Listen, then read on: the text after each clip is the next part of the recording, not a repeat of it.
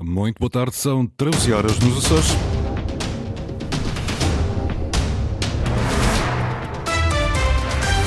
Vamos conhecer os títulos desta edição.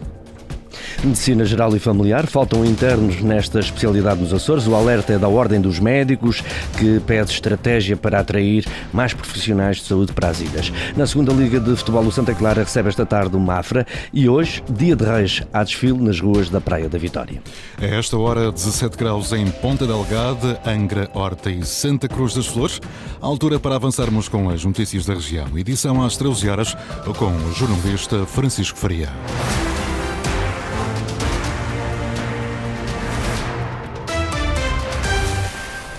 Medicina Geral e Familiar é a especialidade onde mais vagas ficaram por preencher na colocação de internos nos Açores. A Ordem dos Médicos diz que é urgente encontrar soluções para que a primeira linha de cuidados de saúde não comprometa os serviços dos hospitais, Luísa Couto. Medicina geral e familiar é a especialidade onde mais se pedem internos, mas onde mais vagas ficaram por preencher. Ainda assim, as unidades de saúde de São Miguel e da Terceira recebem este ano 10 profissionais.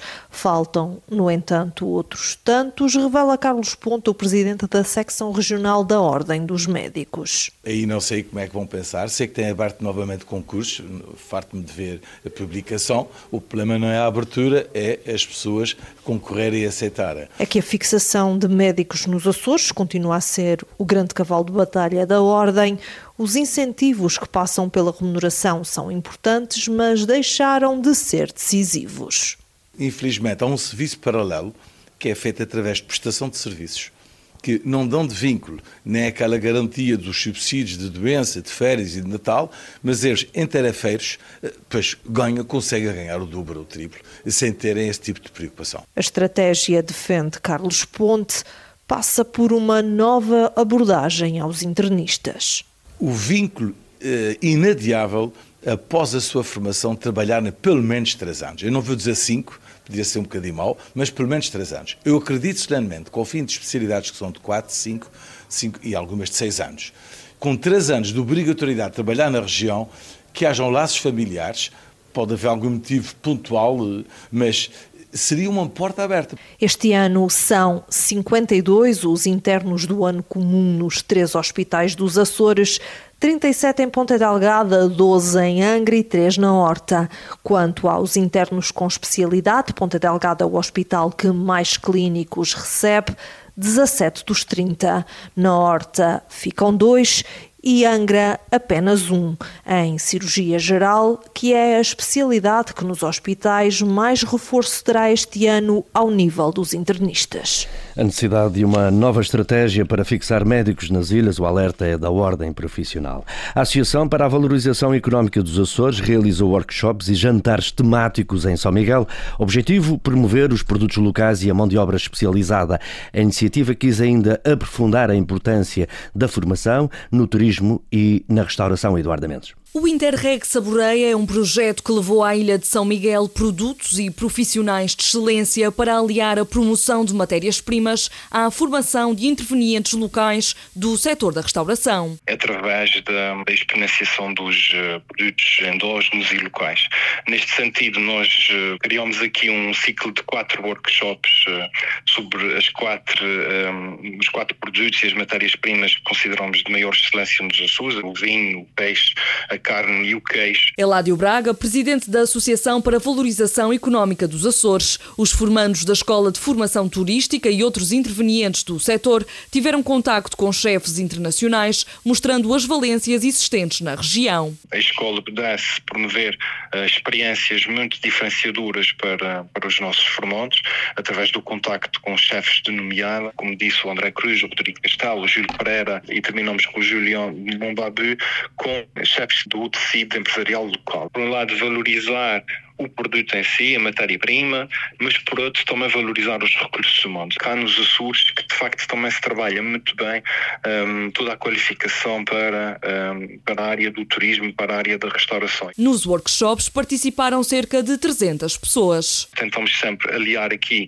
toda a parte da indústria, da, da distribuição e da confecção e, portanto, o, o público Alveira de facto muito, muito diversificado. E depois nos jantares temáticos que foram abertos à comunidade e tivemos convites a alguns parceiros da própria escola, também tivemos um público na ordem dos 260, uh, 260 participantes. Portanto, no total do projeto, em quatro workshops, reunimos mais de 500 pessoas. O objetivo central foi valorizar as matérias-primas regionais e a mão de obra, a par com a formação e capacitação de novos intervenientes do setor turístico.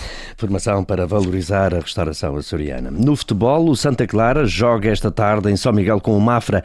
É mais um jogo difícil, alerta o treinador encarnado, que o Santa Clara partir para esta jornada em segundo lugar, Henrique Linhares. O Santa Clara parte para a recepção ao Mafra no segundo lugar com 33 pontos. Já os Lisboetas são sétimos com 21.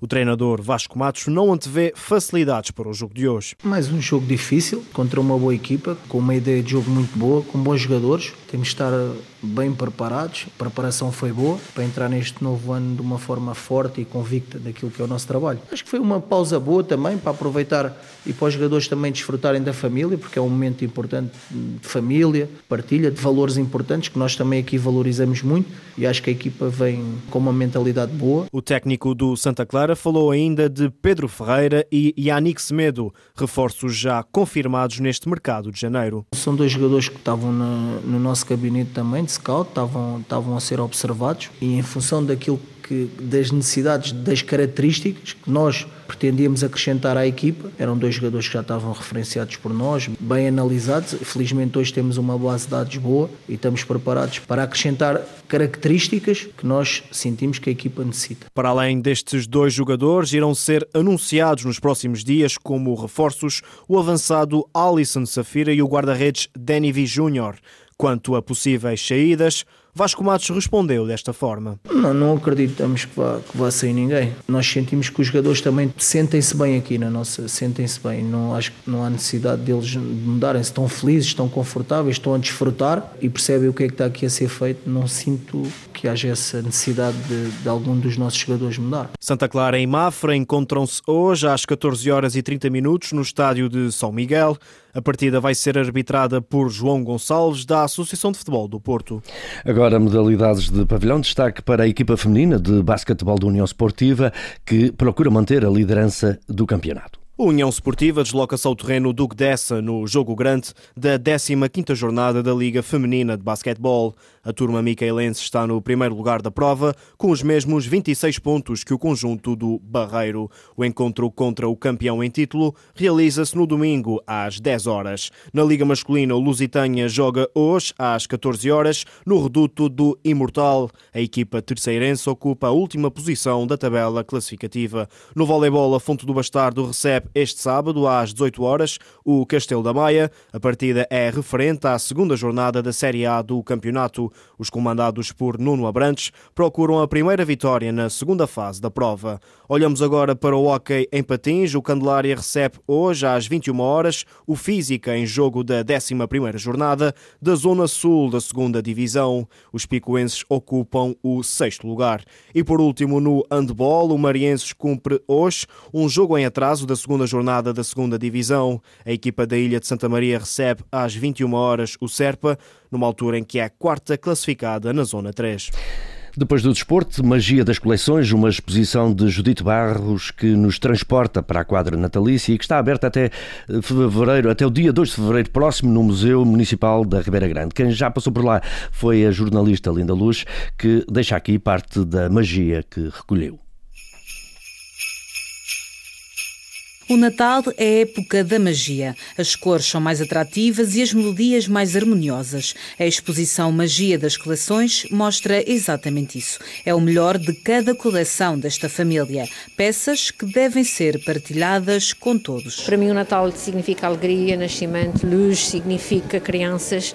E eu sei que as crianças gostam e precisam desses estímulos para poderem ver exatamente que o mundo não é só aquilo que aparece na televisão como muito também tem coisas boas. Cada, se cada um contribuir um bocadinho, pode ser que a gente consiga ver a luz no final de, do túnel. Judite Barros perdeu a conta ao número de peças na sala, mas tem contabilizados os vários objetos e categorias que coleciona. Todas as coleções têm para mais de 100 elementos, ou seja, os presépios da minha mãe são para mais de 300, os lenços de suar são para mais de 100, os meninos Jesus são para mais de 100, as caixas de música são para mais de 100, portanto, todos os números. Nós temos aqui um apanhado de cada coleção que nos foi solicitado. Registros do Menino Jesus, figuras do Pai Natal, anjos, caixas de música de todos os tamanhos e feitios, até sapatinhos de criança alusivos à época. Alguns objetos são oferecidos, outros comprados, mas todos com grande significado. dá trabalho para limpar, dá trabalho para conservar e dá trabalho para adquirir, mas também temos que falar das pessoas que colaboram connosco, amigos, família, irmãos, primos, que sabem que nós gostamos e muitas vezes nos oferecem. Hoje de manhã tive uma caixinha de música, como se não tivesse muitas, mas pronto, ofereceram uma caixa de música e eu fiquei muito contente. Magia das Coleções, uma exposição a visitar no Museu Municipal da Ribeira Grande até 2 de fevereiro. E ainda na magia do Natal, hoje, 6 de janeiro, dia de Reis, logo voltam a sair à rua grupos de reis na Praia da Vitória. Nove ranchos encerram a quadra natalícia no Conselho, Eduardo Mendes. Esta noite os reis voltam a descer a Rua de Jesus na Praia da Vitória. O fim da quadra natalícia fica marcado pelas vozes locais de quem continua a assinalar este 6 de janeiro na 18ª edição do Desfile de Reis. Temos até à data inscrição de nove grupos. Uh, o desfile iniciar-se-á por volta das 19h30. Depois, como é já hábito, farão as atua atuações junto aos passos do Conselho. Terão também uma, uma mesa em que todos estão convidados a desfrutarem um bocadinho das iguarias da época. Paula Souza, vereadora da Cultura do município da Praia da Vitória. Iguarias e sons típicos da época que voltam a fazer parte do Dia de Reis, com plano alternativo caso o mau tempo impeça os eventos. O auditório já está reservado com a atuação do António Zambus. Temos o plano alternativo que será as atuações na Igreja Matriz. Os grupos organizam-se de forma livre para fazer parte do desfile do Dia de Reis, uma iniciativa que tem marcado ao longo dos anos o fim das festividades na Praia da Vitória. Nesta noite à rua. Dia de Reis na Praia da Vitória, para logo à noite, para poder assistir. E a terminar, fica a saber que há alerta amarelo para a agitação marítima para as ilhas do Grupo Ocidental. O alerta está em vigor amanhã e segunda-feira. O anunciou hoje o Instituto Português do Mar e da Atmosfera. Foram as notícias da região, edição das 13 horas com o jornalista Francisco Faria. Notícias em permanência em cores.brtp.pt e também no Facebook da Antenuças.